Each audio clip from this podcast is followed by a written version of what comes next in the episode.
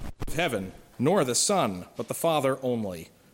For as were the days of Noah, so will be the coming of the Son of Man. For as in those days before the flood, they were eating and drinking, marrying and giving in marriage, until the day when Noah entered the ark, and they were unaware until the flood came and swept them all away. So will be the coming of the Son of Man. Then two men will be left will be in the field, one will be taken and one left. Two women will be grinding at the mill, one will be taken and one left. Therefore, stay awake, for you do not know on what day your Lord is coming. But know this that if the master of the house had known in what part of the night the thief was coming, he would have stayed awake and would not have let his house be broken into. Therefore, you also must be ready, for the Son of Man is coming at an hour you do not expect. Praise Christ for his glorious gospel. Praise be to thee, O Christ. Please be seated. And if you would, we're going to park ourselves there so you can go ahead and open to Matthew 24.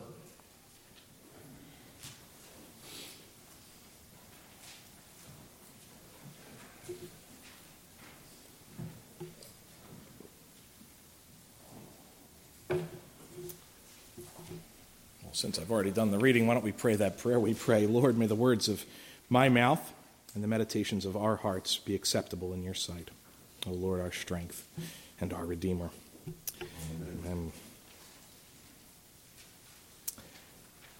Now, I've not made a secret of the fact in the past that uh, I'm not, I don't love the Revised Common Lectionary all the time, but I, I, saw this week that the assigned readings were all out of Matthew's Gospel for Advent this year, and I thought to myself, well, just this once, maybe we'll stick with it. And that's still the plan. It, it matches. We were just in the Sermon on the Mount, we did the Great Commission, right? But I decided that before I looked carefully at the actual passages. And uh, Tuesday night, I had very serious concerns running through my mind having made this decision because this is definitely kind of a cryptic passage, not the most perspicuous, as, as it were, right? Um, First off, this passage had no obvious connection to Christmas. I'm like, all right, well, there's strike one, right? And then second, this passage is red meat for every dispensationalist out there. I'm like, all right, strike two. And strike three, I was like, well, the whole passage starts with a but, meaning that we're skipping like an entire chapter of context that would clarify what the heck Jesus is talking about right here, right? But sometimes I like a challenge, so stick with me. We're going to do this thing. Um, we don't have time to cover the whole chapter, but we'll fill in the details as needed. My understanding is that Advent was originally conceived as a season to look forward not to the birth of Christ per se, because that already happened. The point was to look forward to his second coming. And in that context, this passage makes a lot of sense as an Advent reading, right? Uh, and in reality, you know, the first and second coming of Jesus have interesting overlapping themes. And, you know, one is foreshadowing and the other one is the fulfillment, right? And this explains why so many passages in Scripture are kind of cryptic because it can be hard sometimes to parse out which of the events in a given passage it's talking about, right? And in the Old Testament, sometimes the predictions almost seem to overlap. Uh, so the confusion isn't really the fault of the lectionary. Uh, but the focus of today's passage is clearly the second coming, which is a very important part of our theology. It's why it's in the Creed. We recite it weekly. Uh, we have a Savior that didn't just save us in the past, He's coming back to redeem everything. Now, not many people have great success with comebacks, do they? Uh, many have tried, many have failed, and you see it in many career fields sports, politics, musicians. But how often do people come out of retirement and have more success than they had originally? Like, that's like vanishingly rare, right? Uh, almost unheard of. Some do it better than others. You know, Michael Jordan came out of retirement twice. The first time he came back and won three straight championships. It's like, okay, that's pretty good. The second comeback, not so memorable. There's not a whole lot of Washington Wizards Michael Jordan jerseys out there that I'm aware of. Um, Tom Brady this year so far has a stellar five and five record and a failed marriage for his trouble. Not sure I would call that a successful comeback. Grover Cleveland, for those of you who remember obscure American presidents, you know, history, uh, he was president for four years, lost re-election, and came back four years later to win again. He was less effective in the second term, but he did manage it. Donald Trump is trying to do the same, God help us. Uh, I've known ministers that have come out of retirement, but it has always seemed to be like an emergency situation. Like either the pastor needed money or the church is so desperate that he's like the only guy that can pull everything together, right? But I think that in, in human terms, we tend to admire people who retire at the top of their game. You know, uh, people who know who to hang up their cleats, so to speak. Ty Cobb great baseball player, said that he would retire if he ever batted under 300 for a full season because a player that can't bat over 300 isn't worth much. he never had to do that. At 41 years old in 1928, he was playing part time and still batted 324. So he retired at the top and called it a night. But most people don't do that. But why do most people that do attempt comebacks, why do they do it? I think a lot of it's ego most of the time, and, and maybe nostalgia for the old days, and, and there can sometimes be desperation in the mix. Uh, but much of the time, it's because they don't know what to do with themselves in retirement, right? Uh, they feel like they weren't made for this quiet life, uh, so they go back to what they know. In other words, they lack a proper sense of purpose, right? But Jesus isn't like most of us, is he? He's not driven by ego or nostalgia for the good old days, and he's certainly not driven by desperation or a lack of purpose. And it's odd because to human eyes, he left at the lowest possible point. He had, in fact, died. Some people knew that he rose again. Not everybody was aware of that at the time, right? Uh, and Jesus didn't exactly get a royal welcome on his first stay here, did he? I mean, there were moments where people got excited a little bit, right? Palm Sunday, that kind of thing. But there was always a great deal of ignorance in the mix and a lot of misunderstanding about him, and he was viewed largely as a rabble rouser and a troublemaker. John 1:11 says he came to his own and his own people did not receive him. And of course, this reaches sort of an anticlimax with the crucifixion. I can't imagine wanting to come back here after all that, you know? That's crazier than moving back to Philly, right? And uh, yet, it is a central fixture of our theology is this idea that he is coming back. And not reluctantly either, like it's always been the plan, and Jesus talked about it frequently. Now, to give you some context, without going into the whole chapter, he starts this chapter by announcing that the temple in Jerusalem is doomed. They're all excited, admiring the grand architecture. The disciples come to him like, "Man, Jesus, check out these buildings, right?" And Jesus hits them with this like heavy downer, like, "Yeah, that's great. Uh, it's all going to come crashing down pretty soon." It's like Dave Green would rebuke me for being that defeatist from the pulpit, right? But uh, this is the way Jesus rolls. And this entire chapter is about the end of things. Jesus talks about the destruction of Jerusalem and the temple, and he speaks of a terrible era of persecution.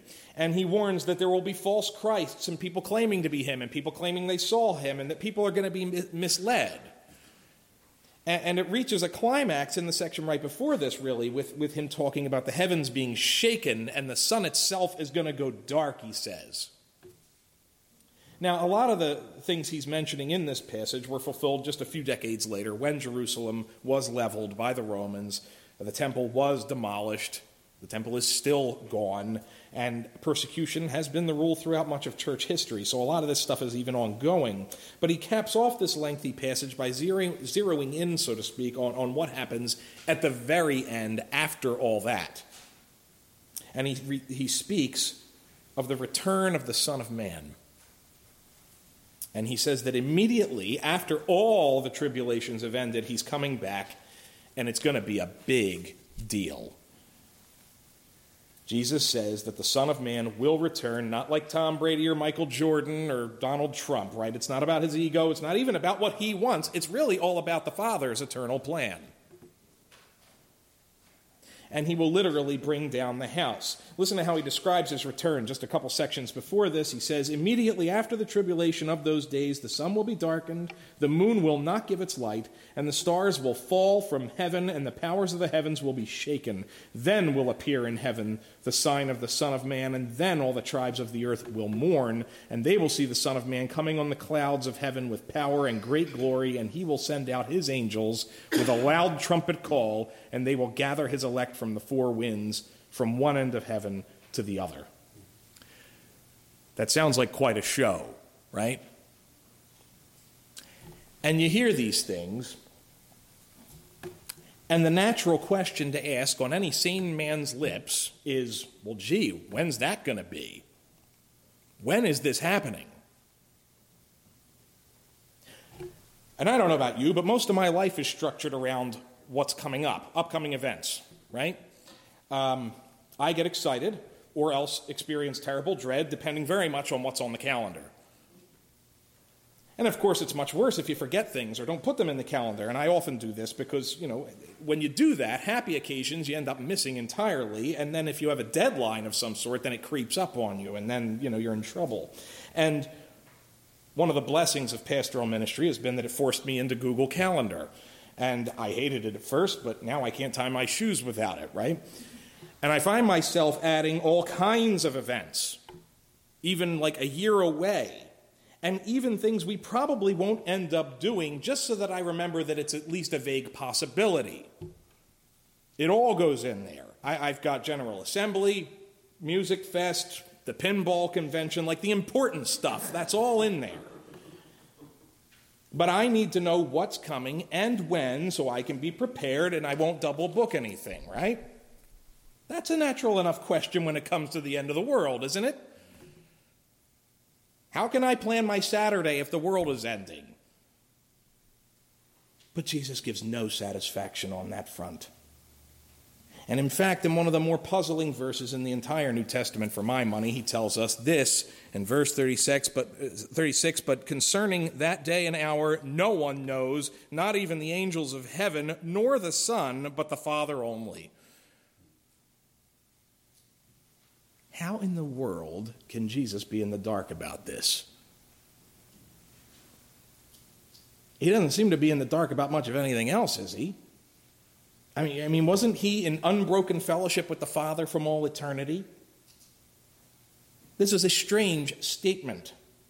And I bet it confused his disciples too. And it must have confused the early church as well, because you may notice that in a lot of Bibles, there's a footnote in the Bible saying that some documents don't include the phrase, nor the Son. Most translators would say those documents are not the more reliable ones, but the fact that they exist tells us that the early church had a really hard time and were really eager to edit that line out. Because it doesn't seem to make sense. Uh, Docetism was an early church heresy that argued that Jesus was not fully human, he only seemed to be human, he seemed to have a body, this kind of thing. And in that case, it's like, well, yeah, he really is just divine, and uh, of course he would know all these things. But Orthodox theology and a proper acceptance of this verse and all of Scripture requires us to say that Jesus, in his humanity, did not know everything. That sounds kind of crazy, but we see it starting from his birth, don't we? We know that when he was born, he had to learn to crawl, and he had to learn to walk, and he had to learn to use the outhouse, right? Like these things had to be acquired over time. He had to learn to do carpentry. It's not a sin that he had to learn those things. This is called the limitations of the flesh. It's the meaning of Christmas in part. We read in Luke's gospel in chapter 2 that when Jesus was 12, he was in Jerusalem and he amazed the religious leaders there by knowing a lot of things. He had a lot of understanding, is the way Luke puts it. But Luke also says at the end of that little section that he increased in wisdom. So Jesus, in his humanity, accepted many limitations. And among those limitations, he tells us here in Matthew 24 that he has surrendered his knowledge of the exact day when he will return. Now, I'm sure he could have asked, but he didn't offer to. So apparently he prefers to be in the dark on this question, and he prefers to leave us there too. So, what are we supposed to do with that? How are we supposed to plan? Well, some people plan by panicking in advance, right? The church has done this many times in our history, uh, especially since the Second Great Awakening. Uh, we've had multiple crackpots offer their expert opinion that they have finally found the exact date of Jesus' return. They've got it cracked. Uh, somehow they have gained knowledge that Jesus himself did not have. So you had a Baptist preacher back in 1844 who misled thousands of people into thinking that Jesus was going to return on a certain date, and it didn't happen, and it is still referred to in history as the Great Disappointment. Many people walked away from the faith, the rest of them formed the Seventh day Adventists. The Jehovah's Witnesses have been predicting the end of the world since their foundation a little over 100 years ago. Hal Lindsey told us it was going to end in 1988. Some of you had that book. Harold Camping predicted it at least six times.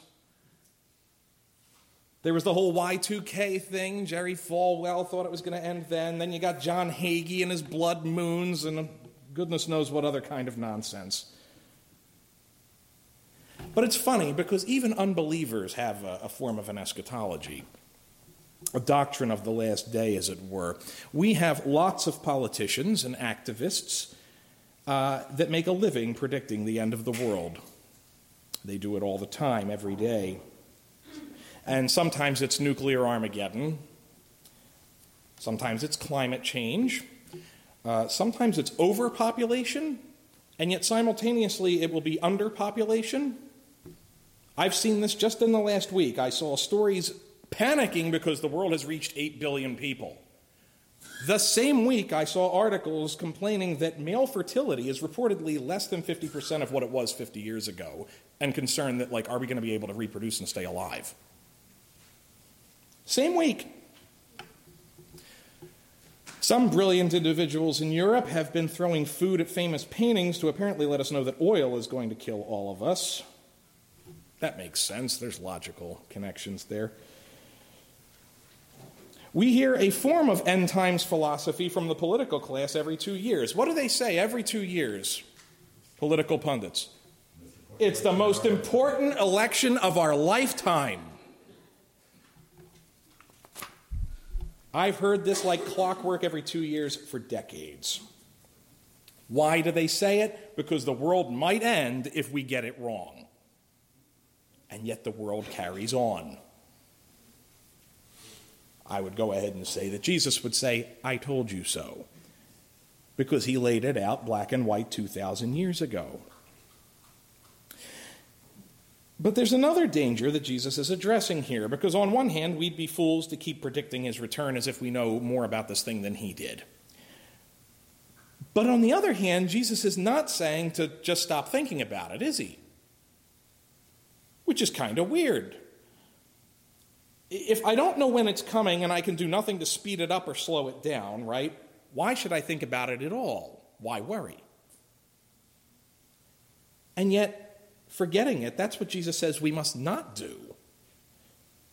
He spends most of this passage giving examples and illustrations of being, people being caught off guard and unprepared. And he uses the example of the people in Noah's day and people going about their business harvesting grain, grinding at the mill, thieves in the night.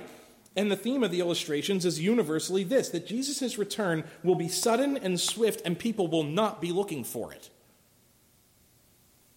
He starts this passage with an incredibly bold statement that no one knows the date, but he ends the passage with the insistence that we must be ready anyway. Why would you do that? How can you do that? How can you be ready when you have no definitive time frame? I can't even keep my house ready for company for more than about a day. Dave Ramsey, the financial guru, always says not to spend emergency money at Christmas because Christmas is not an emergency. It comes every 25th of December. That's not an emergency. And it's true, we celebrate the first coming of Jesus on a defined date, but without a defined date for the second coming, being always ready sounds honestly exhausting. And yet, there's a key command in this passage, and it comes in verse 42. Jesus says, Therefore, stay awake, for you do not know on what day your Lord is coming. Stay awake because you don't know. Stay awake. I should just take that little phrase, babe, along with like I love salt, you know, or where he says salt is good, you know, like stay awake. See, like I'm, you know, Jesus is on my side. Georgia usually makes the opposite argument of what Jesus is saying here. Why would you stay awake voluntarily? You know, i am tempted to sit up for all kinds of stupid things. I'll sit up waiting and rechecking the news on election night, whatever. And she'll say to me, Go to sleep. Why stay up when you don't know when something's going to happen? If something comes up, we'll wake up and deal with it. She treated everything like this, including childbirth. but Jesus says to stay awake, figuratively. I know. Uh, he says to stay awake because you don't know when this will happen. Our enemy in this situation is complacency. We're not allowed to fall asleep at the switch. We must always be ready, always looking forward. And when Jesus does show up, it'll be just like Gandalf says to Frodo A wizard is never late, nor is he early. He arrives precisely when he means to. Just like that. Jesus will show up precisely when the Father means to send him. So Jesus says we must be always ready. Semper paratus, just like the Coast Guard. But what does that actually look like? Well, that's tricky. Because Jesus engages in a little bit of hyperbole here, and the illustrations don't exactly make clear what is commanded or forbidden by that specifics of staying awake. Uh, verses 40 to 41, he describes how two people will be working. He uses the example of men in the field and then women at the mill, and he says suddenly one of them is going to vanish. Now, that seems to be a reference to the same event Paul talks about in 1 Thessalonians 4 about believers being caught up in the air to accompany Jesus upon his return. That's not a pre tribulational rapture, just for the record. But it indicates to me that working is not incompatible with being ready. Uh, if Jesus snatches up men in the field and women at the mill, then it seems that they must have been ready enough in some sense, even though they're working they were probably a bit surprised to find themselves suddenly airborne. I imagine some people will feel that. Jesus talks about the people of Noah's day proving how unready they were for the flood, and he says their carelessness was characterized by, he says, eating and drinking and getting married. Why, of all the nerve? Of course, if you've read Genesis 6, you know there's more to it than that, but Jesus summarizes it this way for some reason. Now, we have to read everything in the larger context of Scripture, and we've already seen that Jesus had a reputation for eating and drinking, if you remember. And marriage is held up again and again in the New Testament as something worthy of honor. And more than that, it's a picture of Christ in the church. So, what is Jesus getting at when he puts it this way? I think what he's getting at is more a question of expectations. As he says in verse 43, it's like knowing that someone is planning to break in tonight. We just watched Home Alone on Friday night because Christmas movie season has officially begun, right? And of course, the whole movie is premised on a planned break in, which they try multiple times, right? But when Kevin, the main character hears that Joe Pesci and Daniel Stern are planning to come at 6 o'clock. He hears this conversation. He spends the entire afternoon booby trapping the house, right? He stops to eat dinner. But when the clock strikes 6, he springs into action. And I noticed for the first time this year that he never even gets a bite of his mac and cheese. He spends so long prepping for the invasion that he misses dinner. Is dinner a sinful thing? No. But being ready is more important. It's more important even than eating. And that's what Jesus means here. If a thief is coming, even without a definite time, you don't let your guard down. Now, of course, most thieves don't have the common courtesy to give you a heads up and a specific time when they're planning on showing up. In our last house, we slept through three break ins. This was obviously not intentional on our part. I would have been up, armed, and waiting if I had known, which is more than I could say for our old dog, Zorro. I make fun of our current dogs because they're not terribly bright, but compared to Zorro, they both look like Rin Tin Tin. That stupid animal uh, slept through at least two of those break ins, not a peep, not a bark, and he was sleeping downstairs the next room over from where the thief broke in. That's not exactly vigilance of the sort that Jesus is talking about here. That dog had way too much golden retriever in him. I think even if he had been awake, he would have just licked the guy's hand and probably would have welcomed him back the second time. This is the opposite picture of what Jesus is getting at. Now, I don't know why Jesus insists on comparing himself to a burglar. But the truth of his statement is obvious. You wouldn't sleep on a thief, not intentionally. And that doesn't mean you never eat or drink or work or get married or anything else. It does mean that you're paying attention. You have a waiting, watchful attitude. You expect the unexpected, if you like. You still live life as it comes, but you also never forget that Jesus is coming back. You need to be waiting, but without sitting still. Calvin says it means being uncertain but prepared. The best way to understand this might be to look at the opposite example that Jesus gives about Noah's day. Uh, Jesus says that they were eating, drinking, and getting married right up until the rain started falling. In Genesis 6, we're told that the people on earth in Noah's day were indeed getting married, and it also speaks of intermarriage with like giants and stuff. It's kind of a strange chapter, but it specifies that the people did everything wickedly. So in Genesis 6 5, it says that the Lord saw that the wickedness of man was great in the earth, and that every intention and of the thoughts of his heart was only evil continually. And the Lord regretted that he had made man on the earth, and it grieved him to his heart.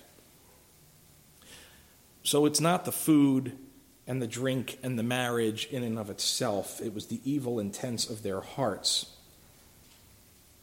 Genesis doesn't give a lot of details on what that looked like, but if that's not clear, Peter in his second epistle actually explains it a little further, and I think it sheds light perhaps on what Jesus is getting at here. Peter says in the third chapter of that book,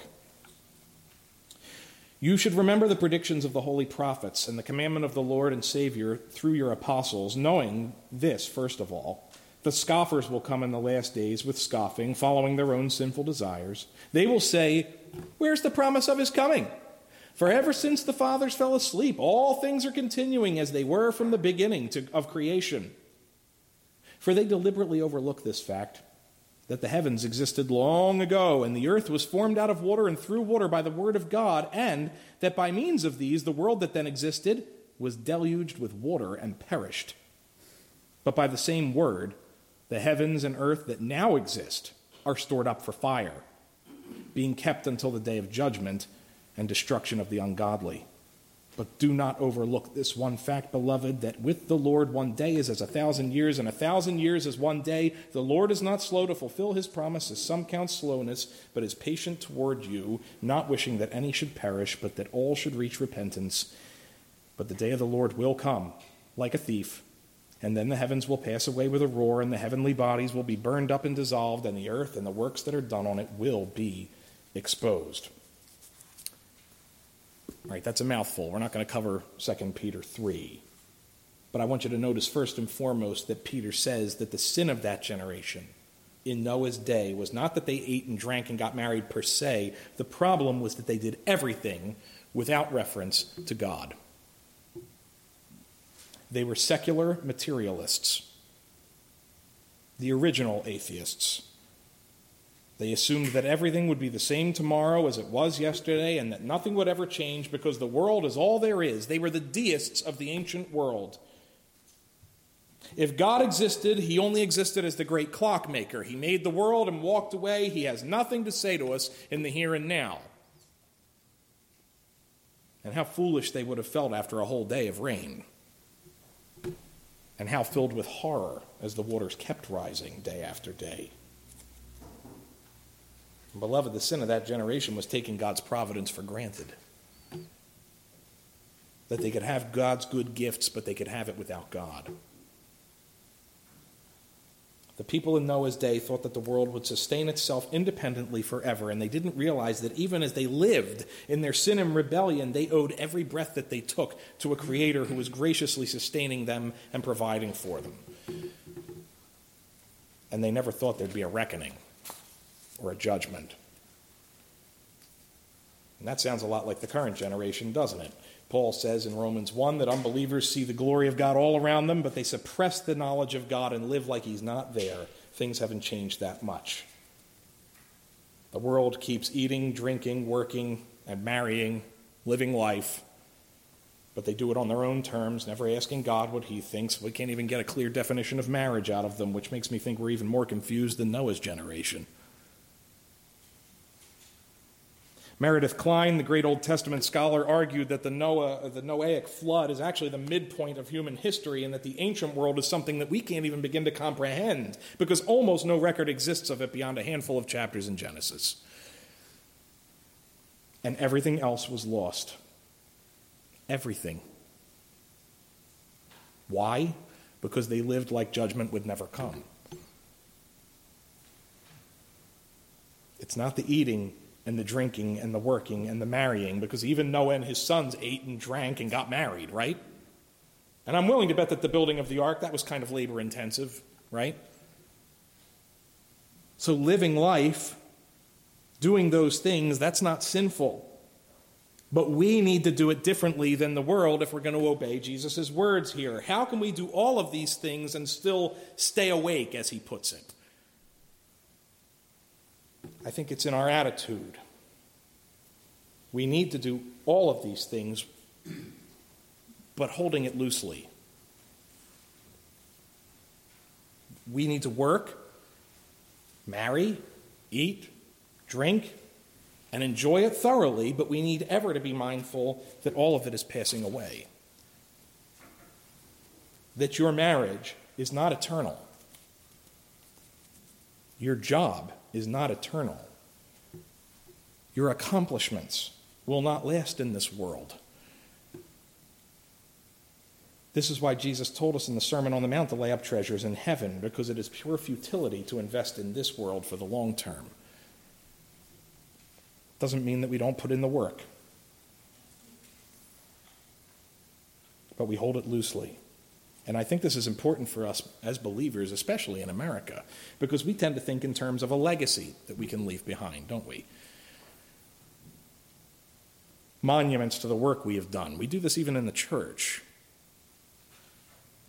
And yet, what Jesus is saying, and Peter confirms, is that none of it will last. It's all reserved for the fire at the end. The only thing that'll stand in the judgment is Jesus and his elect. You can't take anything with you. Moreover, you can't really leave anything behind either. It's all going to burn. In other words, nobody's going to be walking the new earth one day admiring the monuments you left behind. And I think we all know this deep inside, and sometimes it makes us sad. Uh, I get bouts of melancholy every now and again. and I had one yesterday. Uh, I, I, was wrestling with a sort of sense of futility, um, the sense and feeling like I don't know what I'm doing. Uh, is anything I'm doing making a difference? This kind of thing. And it reminded me, actually, it, it brought back to mind uh, my, my favorite Thanksgiving movie that we did watch on Thursday Planes, Trains, and Automobiles. If you haven't seen that, you need to fix that. It's a great comedy, but there's a scene near the end where John Candy, a traveling salesman who sells shower curtain rings, laments. They're, they're sitting and drinking, and he's being free with his thoughts. And he says, You know, when I'm dead and gone, the only thing left to prove that I was here was a few shower curtain rings that haven't fallen down yet. Some legacy, huh?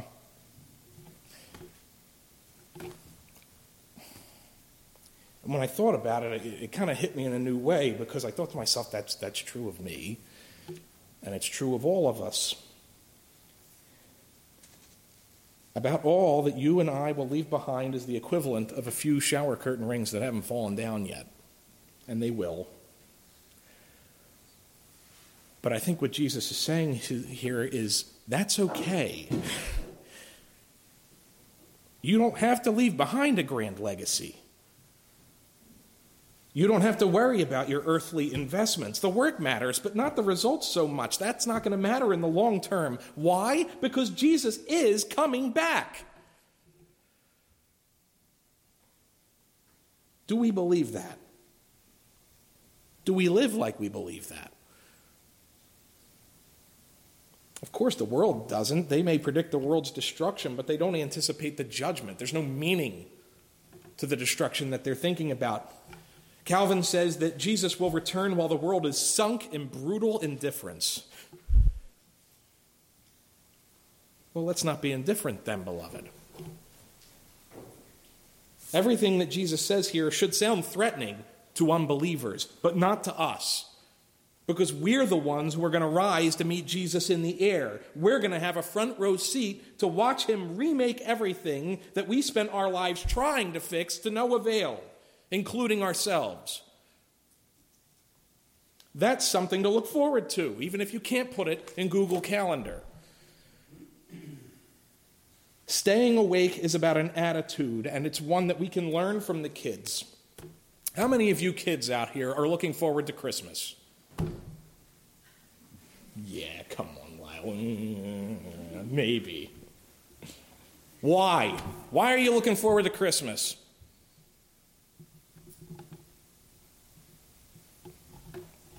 Shy all of a sudden, aren't we? It's the presents, I know. But it's more than the presents, right? It's the parties, right? How many of you have trouble sleeping on Christmas Eve? Hmm. Little tykes with their eyes all aglow, I know. Trivia question for you Was Jesus already born or not? Yeah, that's right. So are we waiting for his birth? No. We're celebrating a birthday party, right? And it's certainly worth doing that, but we're celebrating something in the past, right? And we do it with parties and presents and music and lights and a lot of excitement. And you guys are very good at anticipating the birthday party, right? We still get very excited about his first coming. Beloved, I'll address this more to the adults. We need to be even more excited about the second coming than the kids are for the first. We should speak of it the way our kids talk about Christmas and like the inevitable reality that it is, that Jesus is coming back and that it's worth being excited about. Because if you know him, his return is not a day of destruction, but the day of rebuilding. Everything's going to be all right. And in the meantime, we can eat, drink, and be merry because this world is not all there is. We can love our spouses more fully, not because marriage is eternal, but because the eternal Savior wants us to enjoy it and to honor Him through it. We can enjoy and appreciate this world in ways that the unbeliever can't possibly because we know that the one we know the one who made it and we know that he's coming back. So we can enjoy it as a gift in the meantime. Beloved, we serve a Savior who knows how to make an entrance. Last time he came pretty quietly, not so next time. And it is right that we celebrate his first coming. So I want us to enjoy the whole Christmas season because without a first coming, we'd have no reason to celebrate the second. He came to make his blessings flow far as the curse is found.